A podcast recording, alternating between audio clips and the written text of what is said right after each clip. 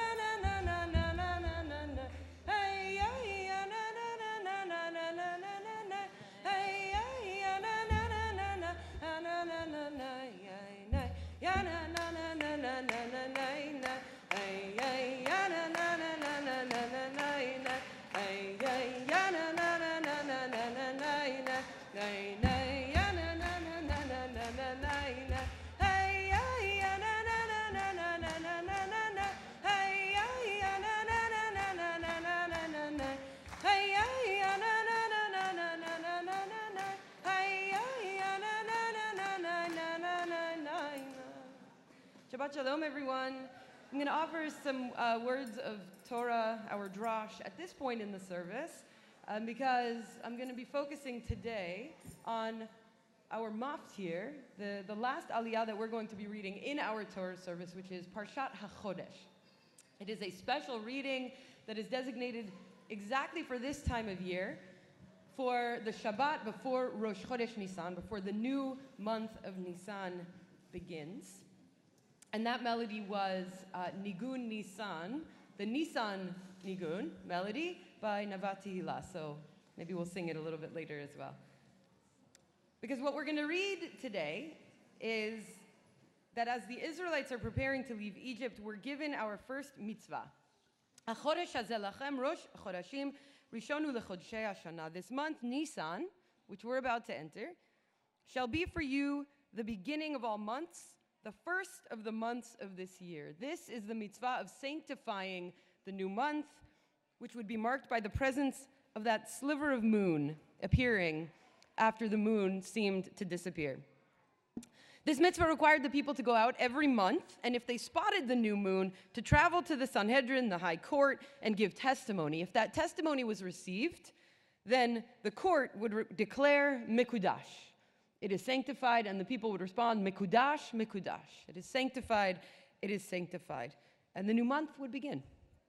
It was a pretty big deal because the declaration of the month would determine when holidays like Yom Kippur would fall. There's a great dramatic story in the Talmud about what happens when there's a disagreement about when Yom Kippur would be, but that's for another day. So here we have it the origins of how Jews would mark time according to the moon. Kiddush al Yedei Re'iyah, they would declare Mekudash by seeing. And while we don't sanctify in this particular way, we use the calendar instead, we still include in our prayers a public declaration of every new month, which we'll also do today at the end of our Torah service. So, what is the first month that the Torah is speaking about? The Rosh HaChodashim? Well, it's Nisan. This is not the Rosh Hashanah, the first of the, mo- of the year, the most beginning of beginnings that we usually talk about.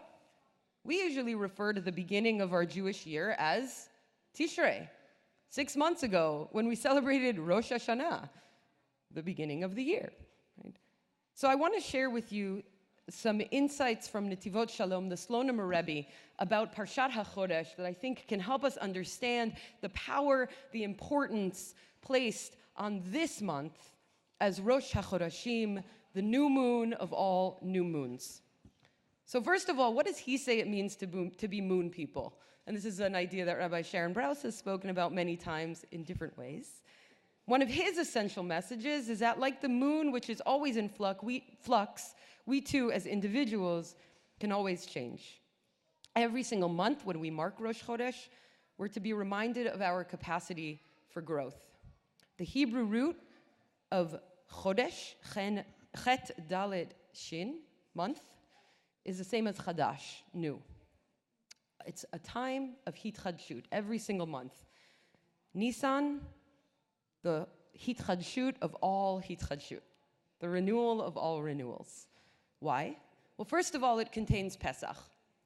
Right, this, this essential story that our rabbis have us tell every single day about the exit, ex, exodus, our people's ascent from darkness to light, from enslavement to freedom, from bondage to redemption. What else? Well, this mitzvah of Rosh Chodesh was given in Egypt on purpose, right? while they were still in the most narrow of places to help us recognize the power of possibility. And it was even right after the plague of darkness itself. Darkness, which was so intense, according to our tradition, that the people couldn't move and they couldn't even see one another. The stagnation. What is another element of this season?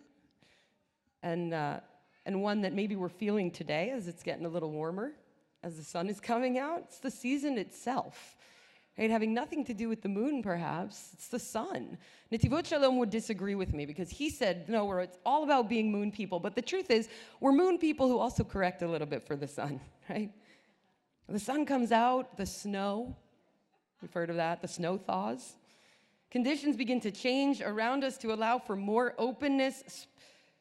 Here's the thing the spring is going to spring with or without us, though.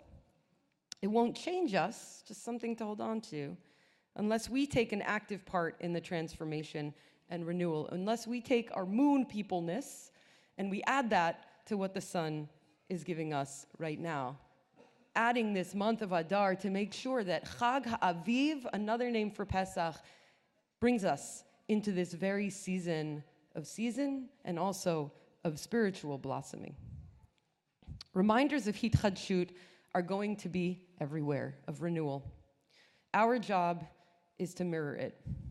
There's an interesting relationship that I want to share between the month of Tishrei, when Rosh Hashanah was, and between this month of Nisan. There's a, a famous or well known question in the Talmud of when was the world created anyway? And Rabbi Yoshua says that the world was created in Nisan, right now. And Rabbi Eliezer says what most of us are more familiar with, which is that it was created in Tishrei. And, and I think even this question is calling us to recognize that there's an important and powerful relationship that the Rosh Hashanah of Tishrei gives us something we need to get to the incredible power of the Hitchadshut, the renewal of right now of Nisan. Netivot Shalom also writes about how our potential for growth is like a seed and how those seeds deep below the earth have to break down before they're ready to sprout. So that even if we feel we've gone to the depths of Egypt, there's also always a spark of life within the seed, might be hidden, that it will allow it to grow again. This sure makes me think about winter, especially in places where the ground freezes and trees lay bare and those nights are long. But that seed is there, and here I want to thank our resident farmer, Rabbi Morris Panitz, for helping me think about this next piece. Not only is it okay that that seed is breaking down, as a Netivot Shalom might say, but actually it must break down.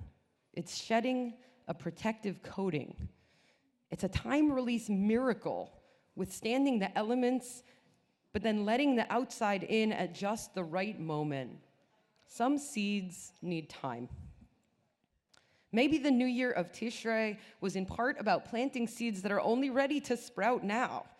Think back for a moment to September, October. Maybe you were in this very room, dressed in white, perhaps, on Yom Kippur, or flying through the air during V'yetai. You were sitting with your grief during Yizkor, soaking in melodies new and old, reconnecting with community. What were some of the seeds that you planted during that season?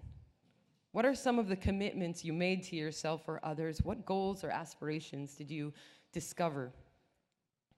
And perhaps some of your Tishrei seeds were fall crops and bore fruit, or a little flower.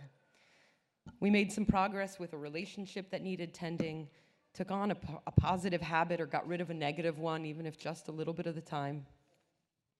But maybe some of those realizations and those commitments we tried to make were more like barley, a spring crop that had to be planted back then when the promise of transformation and change maybe felt more real and closest by, but then they needed four months of being beneath the surface of physical and spiritual movement, and it's only now that those seeds are ready to sprout.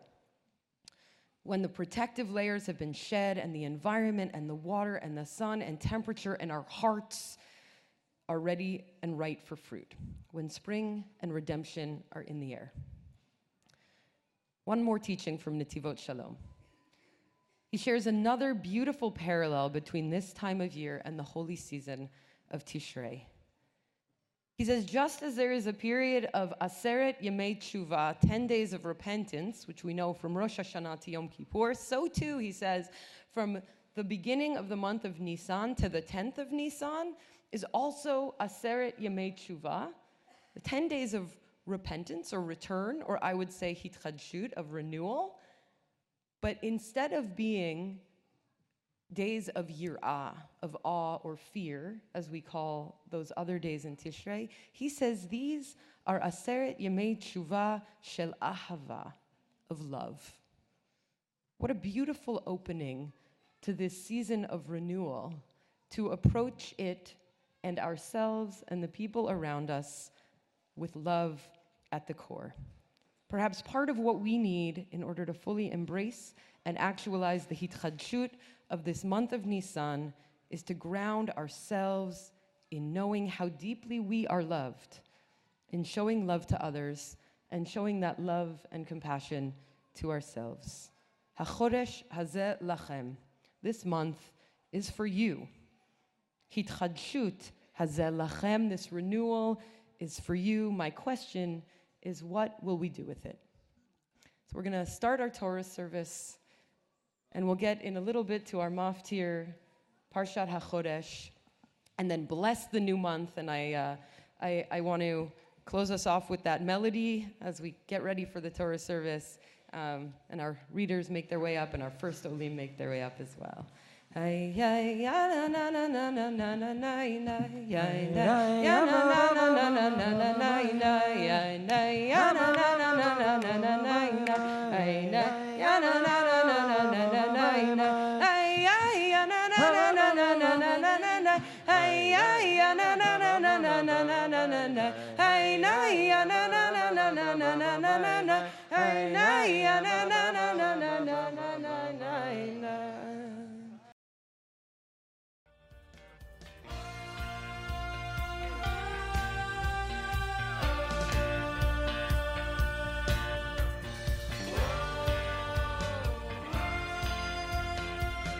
Hi, it's Rabbi Brous again. Thank you so much for listening. Want more content like this? I hope you'll subscribe. And please consider making a contribution to IKAR so we can continue to work toward the fulfillment of our mission to reanimate Jewish life, to embody moral courage, to nurture the spirit, and to work to decipher what it means to be a human being in the world today. Visit our website at ikar.org. That's I K A R.org. And I hope to see you, maybe even in person, sometime soon.